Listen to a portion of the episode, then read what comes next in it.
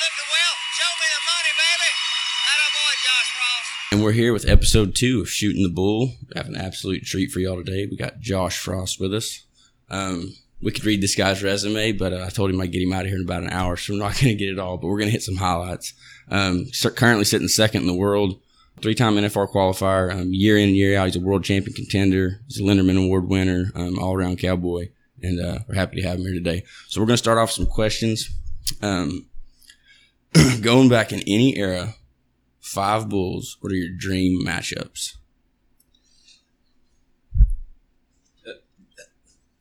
tough question. You know, there's, there's Started been, off rough, ain't yeah, we? Yeah, uh, I mean, there's been a lot of really good bulls, but uh, I mean, obviously to start started off, I think you know, getting on Red Rock would be cool.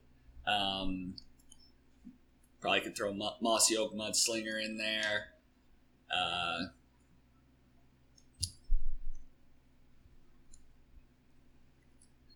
I think I'd like to get on Chicken on a Chain. He was a really cool bull. Um, kind of think I probably could have rode Bodacious too. You know, a lot of up and down, and I think that fits my style really good. And then uh, one more. One more. I mean, I'll put it into this era. I would like to get on Woopaa. Okay, so well, they just retired him, and that would have been a good one to watch. I'll tell you. Um, but all right, so with those five bulls, we're all over the board you got big, strong, soggy suckers on one end, and then you got those little quick electric ones, you know. So, like, is there not a certain bull that you like to get on to fit your style, or or do I, you or do your style kind of fit them all? I, I guess I, I, would say that's probably one of the one of my stronger points as a bull rider. I feel like I can change my style to fit every type of bull. You know, I uh, there's been points and times in my career where I feel like I ride a certain style better than others, but then I'll look back and like, oh man, I'm struggling with these little fast bulls, and so I'll work on that. And it's got to where now, like I, I feel like every type of bull I can adjust my style to be able to fit it. And that's um, that's something I think it goes back to you know how solid your foundation and basics are. Is that that adjustment's probably easy for you? You know, no matter what kind of draw you get. Yep. Yeah. It's. I mean, it's. I call it a micro adjustment. You know, like when I look at a bull or see a video of it, I can you know make a micro adjustment of where okay, like this bull's front end isn't going to come up as much. He's going to be a little quicker. I'm going to be need to be a little more focused on getting my hips down and keeping my chest up. Keeping my chest out, he's going to be easier to get to the front on. Whereas you get on a big, strong, stout bull with a lot of up and down, I'm going to be focused more on okay. I just need to be be getting forwards more. It's going to be harder to get to the front on this bull and making just it's a little little, little flip the switch in my mind to adjust to this is going to this is going to help me ride this bull and it seems to work pretty good most of the time. Yes, sir. All right. Um, another one. What are your favorite rodeos of the year? You know, like top two or three, the ones that like no matter what, whether your brother's getting married or kids being, which one rodeos are you not gonna miss? Uh, I I love the winter rodeos in Texas. Um, Houston, San Antonio have always been really good to me, and then you know Cheyenne, Pendleton are right up there too. You know, it's a I guess for me, part of it is the legacy and the legend to some of them rodeos. Like those are those are the ones as a little kid you dream of winning, and you know to get I haven't haven't won very a lot of the big summer rodeos yet, but I've done well at them. But dang sure on the bucket list is to get that Pendleton buckle, Cheyenne buckle, um, and then it's hard to beat the winter rodeos because you get to get you get to get on a pile of bulls and they pay you really good. Yes, sir. And um, this third one, I'm gonna I'm gonna wait till the end for that one because I'm I, am interested to hear about that. So um, let's go to the start. You know, whenever like you, I mean, obviously it's a family tradition of yours to rodeo, but when did it become kind of a, a priority of yours? Like when did y'all really start diving in and taking rodeo serious? At what age, kind of?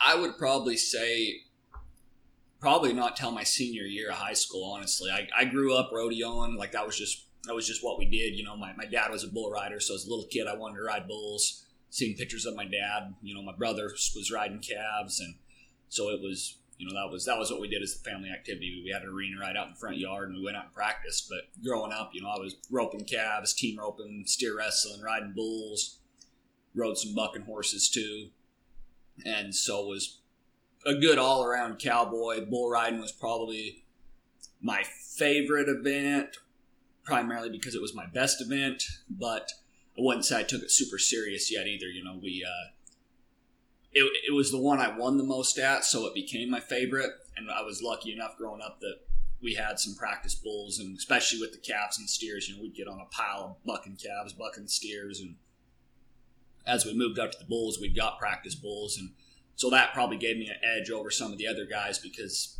is you know I had a good place to practice. But I wouldn't really say I. I mean, I used to dread. I used to dread getting on practice bulls. Like I loved getting on at the rodeo because there was the adrenaline, and everybody thought it was cool when you won. You know, if you stayed on your bull, so it was a little easier for me to get into that mindset of okay, I'm going to go ride this bull. Whereas I probably didn't appreciate the opportunities I had in the practice pen because it was. Um, Dad said we had to practice if we wanted to go to the rodeo, and then my senior year of high school, it was obviously getting closer to being able to go, you know, buy my permit. But my senior year, I actually the calf roping started taking off. I really was working hard with the calf roping, was winning more in the calf roping than I was in the bull riding. And the spring of my senior year, I think I went. I don't know if I stayed on a bull at a high school rodeo all spring, and I was winning first at the calf roping every weekend. And graduated high school, turned 18 right after the um, high school state finals, and I said I was I'd made it to state I made it to nationals in the bull riding, but hadn't been riding bulls very good. My dad bought me my permit for my birthday, and he said, "Hey, like I know you can ride bulls good enough to do it. You got to at least buy your permit and go enter a few." And well, I'm glad he did. Yeah. Luckily, you didn't give up on the bull riding. Yeah. um. So, like in high school, you said you didn't really take it like get too serious about your 18. Or did you like playing high school sports or? I, I re- like I said, wrestling was probably my the, the wrestling was the only sport I did do. You know, and being in Utah, we'd get a lot of snow, so March to November we were full rodeo, and then once the last high school rodeo got in November, and then we were full blown wrestling season for three months, and then once it warmed back up, we got back into rodeo. That's what um, your brother told me. He went to college wrestle. Was that an option for you? Uh, I didn't love it quite as much as my little brother did. um, I was pretty good, but Jake was definitely better. And by the time I was probably, like I said, junior, senior in high school, the rodeo had started taking off a little more to where I could see the could see the future with rodeo. And my little brother, he he didn't really he, he rodeoed and liked it, but he had way more success in the re- wrestling. So his senior year, I mean, he was two time state champ. He had all the college coaches recruiting him, and so he was like, "Hey, maybe maybe wrestling's the place for me." And so he signs up to go to go wrestle in college, and then he proceeds to win probably fifteen thousand on his permit that summer in the bull ride, and then all of a sudden he's like, "Man, this rodeo is a lot cooler than wrestling."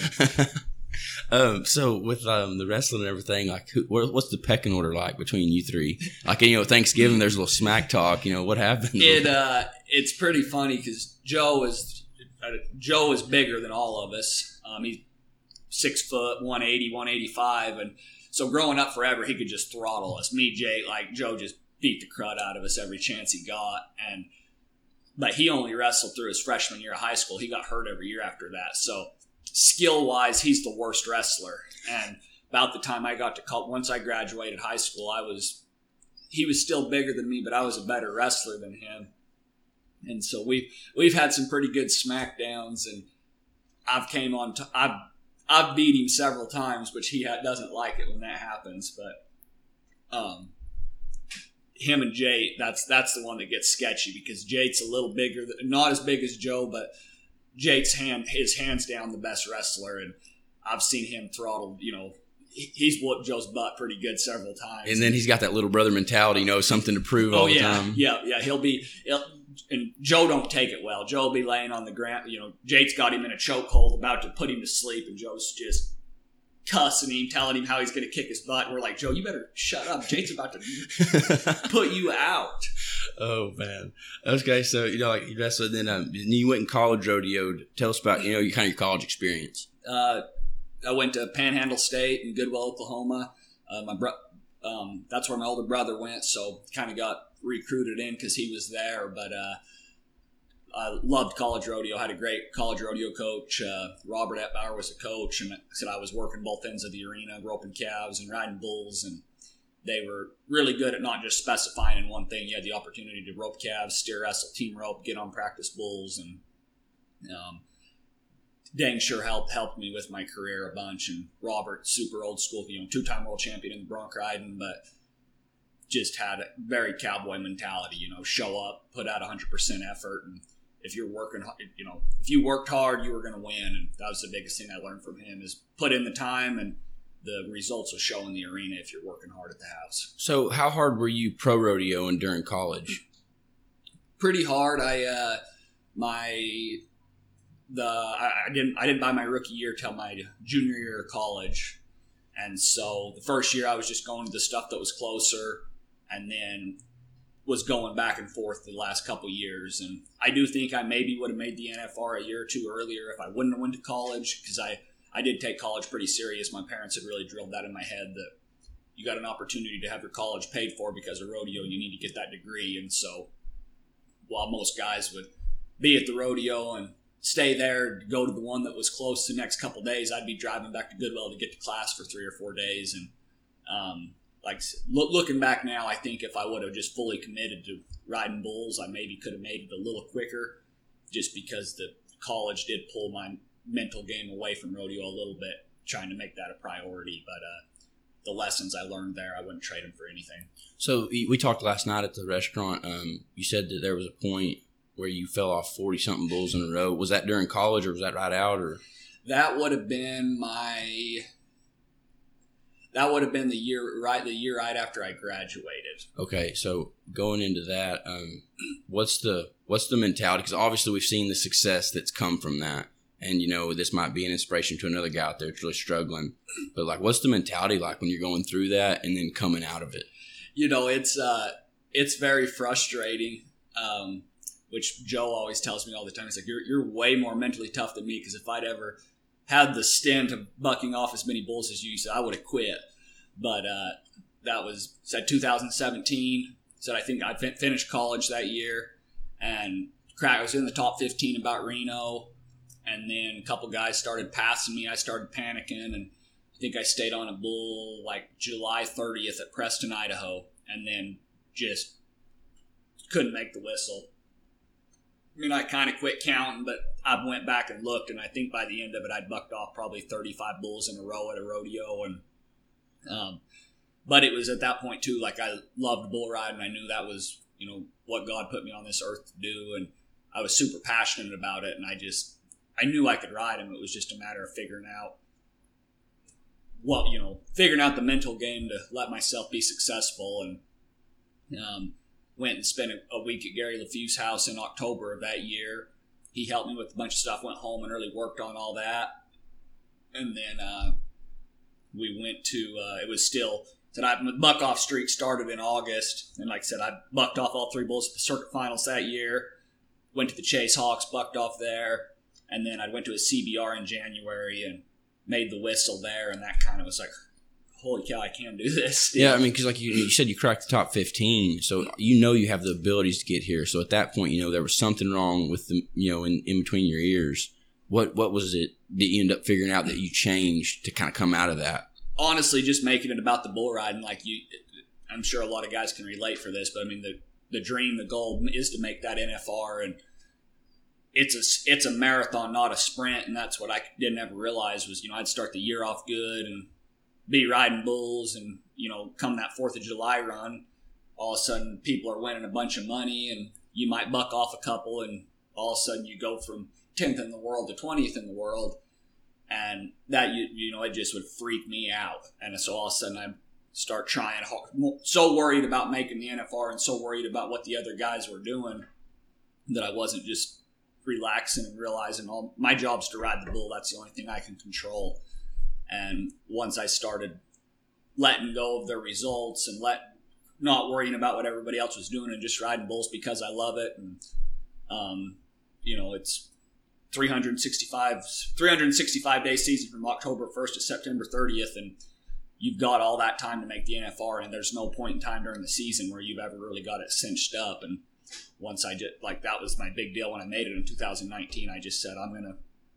I'd never rodeoed a full year every year. When I'd start falling behind, I'd get hurt in August because I was hanging off the side of bulls, trying too hard, and not riding like I did the first six months of the season. And so 2019, that was literally my goal: was stay healthy all year, and I'm just going to finish the rodeo season, and I know I'll make the NFR. And that was exactly what happened. So you think the like problem might have been like back then, you know, is you were like you said, you're in July, looking ahead a little too much. You know, instead of focusing like, "Hey, we're in July, let's ride bulls now," you're kind of focusing ahead, Oh, yeah. like, "What's that that cutoff?" You know, and looking ahead a little too much. Oh yeah, it was, it, and that's the. cra- I mean, there's still a pile of rodeo from uh, all the money's won in August and September.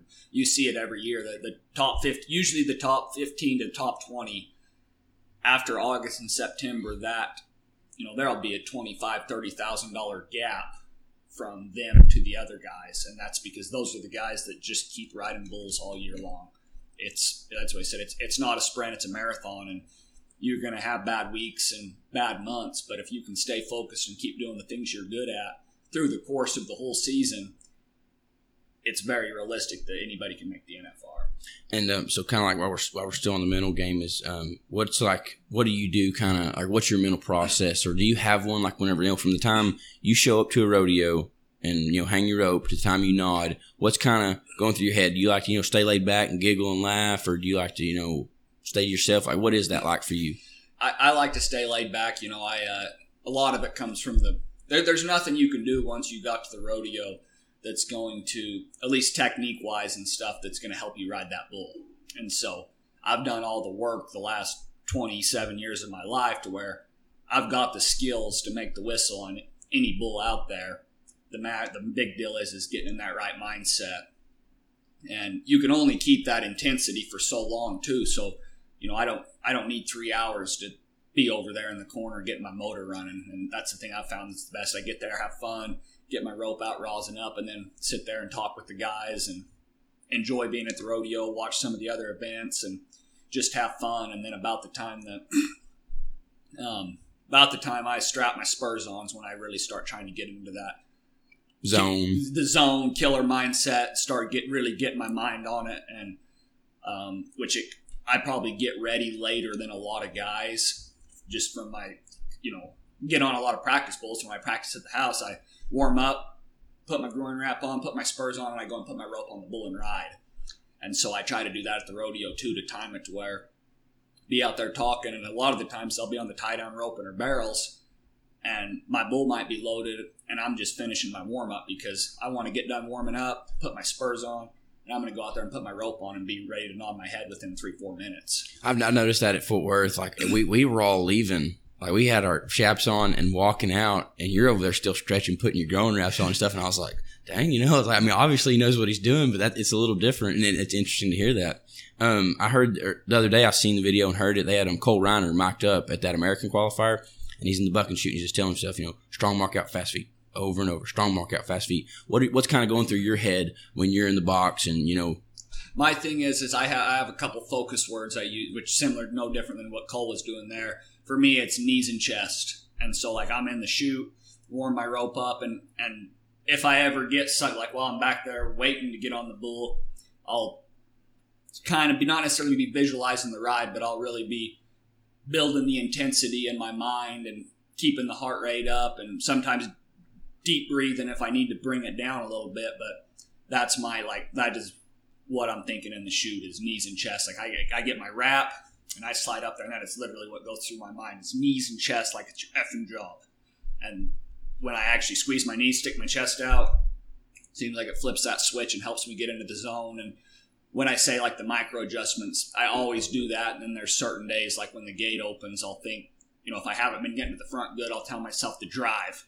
And when I say that when the gate opens, it just flips a switch and I ride the front end really good. Another day, you know, there's times I've thought, be strong, which for me means like be strong with that body position. Keep, you know, because the bull's going to try to get me out of position. My job's to stay in position. And then lately, I just try to be ready when the, as stupid as it sounds, be ready when the gate opens. Like I squeeze my knees, stick my chest out, and then I'm just everything's wired and ready to go to pick up that bull's timing that first jump. Yeah, that, that first jump is really, you know, obviously it's key, vital. Um, Corey McFadden told me one time he was like, get you a good start, you know, and he kept, we was practicing out there and it's just like he repetitively said it. And I finally, you know, after practice, I asked, like, why are you saying it so much? He's like, well, Riley, he's like, it don't matter if you're in a fist fight, a foot race, or riding bulls. He's like, whoever gets the best start got the best chance of winning. so, um, you said like flipping that switch, you know, it, obviously like with your fundamentals and riding it you know you switch it like you said right whenever you you know go through your code words. But like when does it come into the like a physical your body aspect? You know you said you start getting your heart rate up like your physical. When do you flip that switch? It's start, you know, you'll see some guys you know they go slapping themselves right before they get in the box or you know like when's yours? I, I feel like mine's kind of a slow burn. Like it starts with my warm up. Like so we're talking, having fun, and then it's like I will talk to people if they talk to me when I'm warming up. But like once I start start doing my warm up, I slowly start pulling away from everybody else and just slowly start building that intensity so that when I climb a more bit more or less building the intensity to the point when that chute gate opens. And like I said, it's kind of a slow climb, but start it with the warm up, getting a little more intense when I go and put the rope on the bull. And then, you know, I can even, I can, I watch the other guys ride before I'm up, up until two or three. And then, you know, within a minute before, like I'm re- getting closer and closer to it. And then by the time I swing my leg over, like I'm dialed into what I'm about to go into. almost like that you know you're trying to get to that pinnacle of that between your nod and the whistle Yep. going off um, so what about like your physical workouts like do you like is it just practice bull staying in bull rider shape or do you hit the gym like what's your I, I hit the gym a, a bunch. I uh, I started working with Champion Living in 2021, and I, I feel like they do the best job for training rodeo athletes. I'd I'd done some other work with some other trainers prior to that, and probably had me working out too hard. And so that the biggest, and I, I hit on it there in my year in 2019. The biggest thing with bull riding is staying healthy. If you can stay healthy, you can keep riding. And more often than not, guys get hurt because the you know, and especially in the summer, you're getting on a bull every single day, sitting in the vehicle driving and learning the mobility stuff, learning the diet, learning how to learning how to keep my body feeling good to give myself a chance to win has been astronomical to my success. And they said, I if you're anybody's looking for something, I recommend Champion Living. They they were all rodeo guys. They understand the sport. They understand, you know, what you need to do to be feeling to be strong, but also be mobile and um, help prevent injuries. So um like i mean going on is or the chiseled um moment you talked with us last night you said when that flip switched what was the moment like or other moments whenever like you go from being you know this nfr qualifier to the world champion contender you are now you know like is there yeah, I see that. You know, there's guys that make the NFR, but you look at those top guys and like they're in those contentions. And obviously everybody that's there is talented, but like the mindset of these guys up top, like y'all. So like, wh- like when was those, when did that hit for you that you changed from just an NFR qualifier to a world champion contender? Uh, the the big the biggest moment for me was 2020. I'd had a uh, you know, uh, you say you want to you know I'd, the goal was to be a world champion, but I honestly didn't believe it until 2020. I mean 2019 like. It's hard to see yourself as a world champion when you've never made the NFR before. But they, you know, they always say, "Oh, if you have a goal to be a world champion, making the NFR should be easy." But deep down, where I'd, you know, never finished high, you know, I was a top thirty guy, but still hadn't made the NFR. Getting the getting the NFR the first time, that was a big accomplishment. And then coming to 2020 and uh, got hurt, missed part of the season, came back, struggled a little bit. Well, August and September, shoot, I rode rode a bunch of bulls. I think I rode about 75% from the second week in August to the end of September in 2020. And that was the first time in my career that I kind of rode at a world champion level for a two month period. And so that had that really boosted my confidence to where hey like this world champion goal is attainable because if i can do it for two months i can do it for eight months. And that kind of flipped the switch and then we roll around make the nfr sit in top five in the world in 2021 and start the nfr off like i said after bu- i bucked off all 10 bulls in 2019 and we roll in there to 2021 first night like big chip on my shoulder we got the spinner pin out i'm like i just need to if i can just get this first bull road like it'll be okay. Get bucked off that first night, and I'm I left the locker room. I hated Vegas. I mean, it's the first night of the NFR, and like I'm I'm ready to go home. I'm like I don't know why anybody likes this place, and um, kind of probably had a little bit of a bigger pity party than a guy should have been having after the first night. They bucked me off the second night, but I kind of had my thoughts together by then. I'm like, okay, like build momentum, learn from it, excited, and I rode that bull the third night. And at this point, Parker Breding had been riding really good. And so when I rode that bull first, I mean, when I stayed on at that first in 2021, like I could have bucked off the rest of the bulls and I was going to be happy because making the whistle on one bull made that week already better than the first year I was at the NFR. And so then, but I really wasn't wasn't in the average. I was just happy to get the whistle, make the whistle, and it took the weight off my shoulders, and I was just having fun after that. And they bucked me off the fourth bull at 7.9 seconds, and then I just proceeded to knock them down, bull after bull after bull after bull, and roll into the 10th round. And if Parker bucked off and I stayed on, I was going to win the average, and to end up winning the average. So then that was a huge, huge boost in the confidence to be there at the NFR, going from bucking off all 10 bulls to winning the average, and then came up reserve world champion.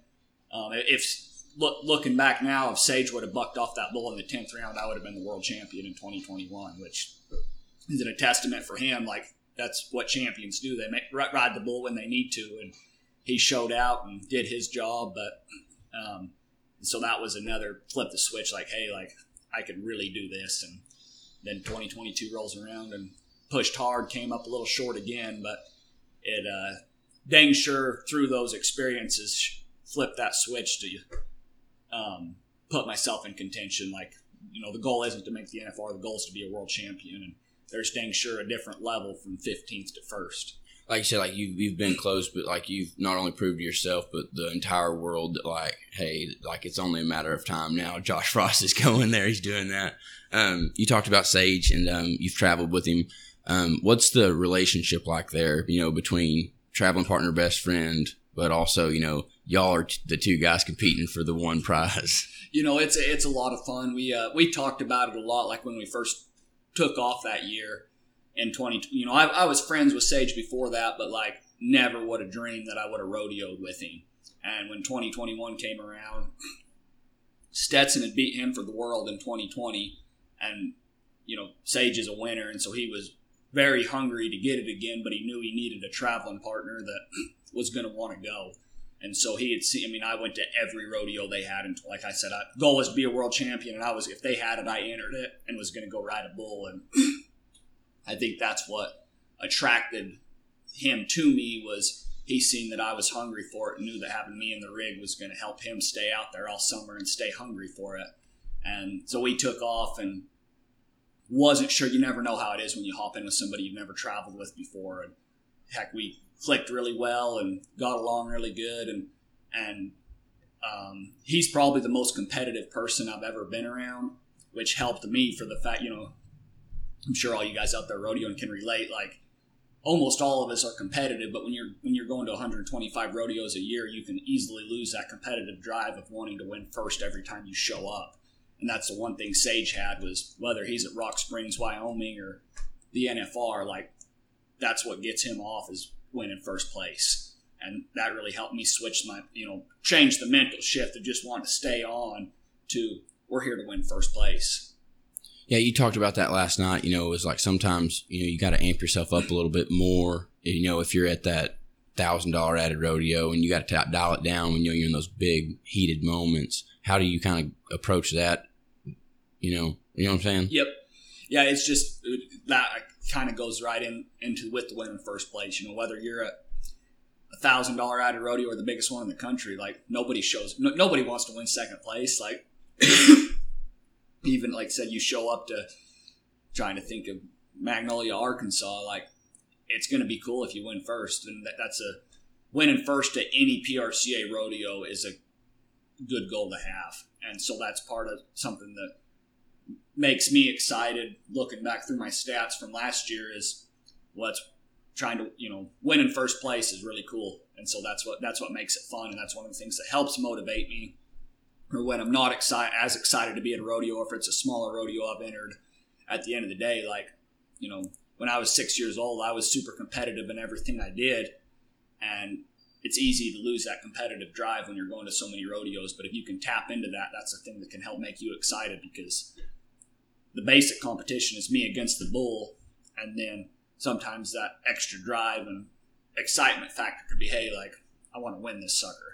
Okay, so tell me, and this is something that I can never wrap my head around, but it, it it's rodeo's the most or the best example of it. how do you, with your one goal is to be first, but then you can go and cheer for your buddy and want him to win first? I think it's just part of the, especially like the traveling partner deal. Like, and some people have a different, some people handle it different, but like for me, like the guys in the rig, like we're a team, we're a family, and it makes it makes rodeoing with them funner. Sorry, I need to. no, you're you're fine. You're fine. Got you talking too much. You usually usually don't talk this much. um, it may it, it's a lot funner when you're rodeoing in a rig of guys that everybody's winning. And so if you're the only guy staying on and all your traveling partners are bucking off all summer, it doesn't make it very much fun. And it uh, and I said it earlier too. Like at the end of the day, it's really us against the bull.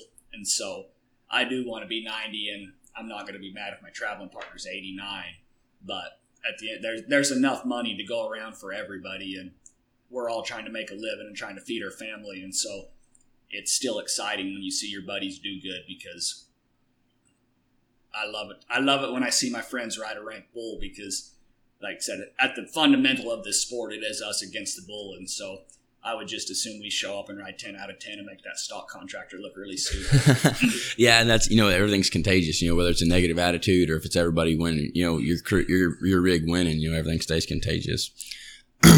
so going in, looking ahead now, we talked a little bit about it last night too, is, um, the PBR teams are coming up, you know, that they got that draft coming up and that's something you told me you're interested in. Tell, tell the people, you know, kind of what your thoughts are on this process.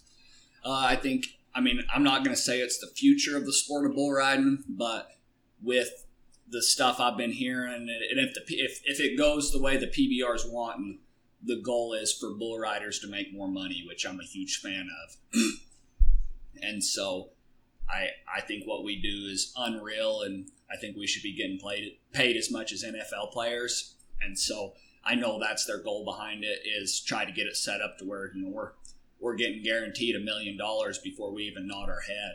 And for how dangerous the sport is, I think it uh, they're on the right track with it.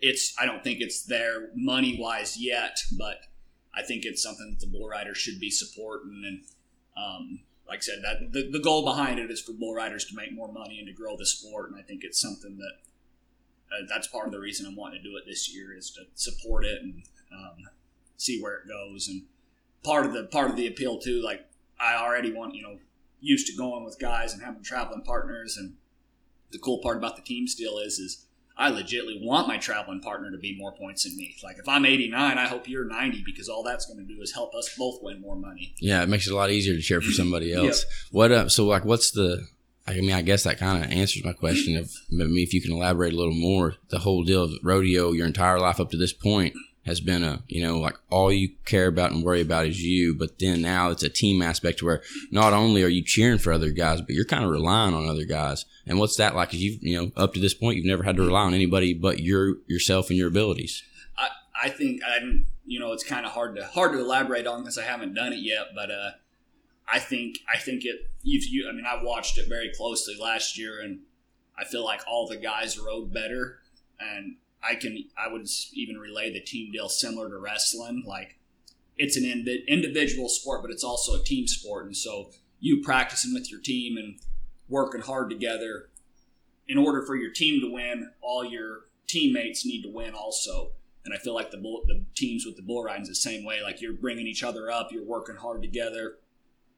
I need to stay on to help the team, and you need to stay on to help the team too. And I feel like it's a very interesting dynamic. And I think you dang sure seen all the guys putting out more effort at the team deal than I've seen when it's just an you know.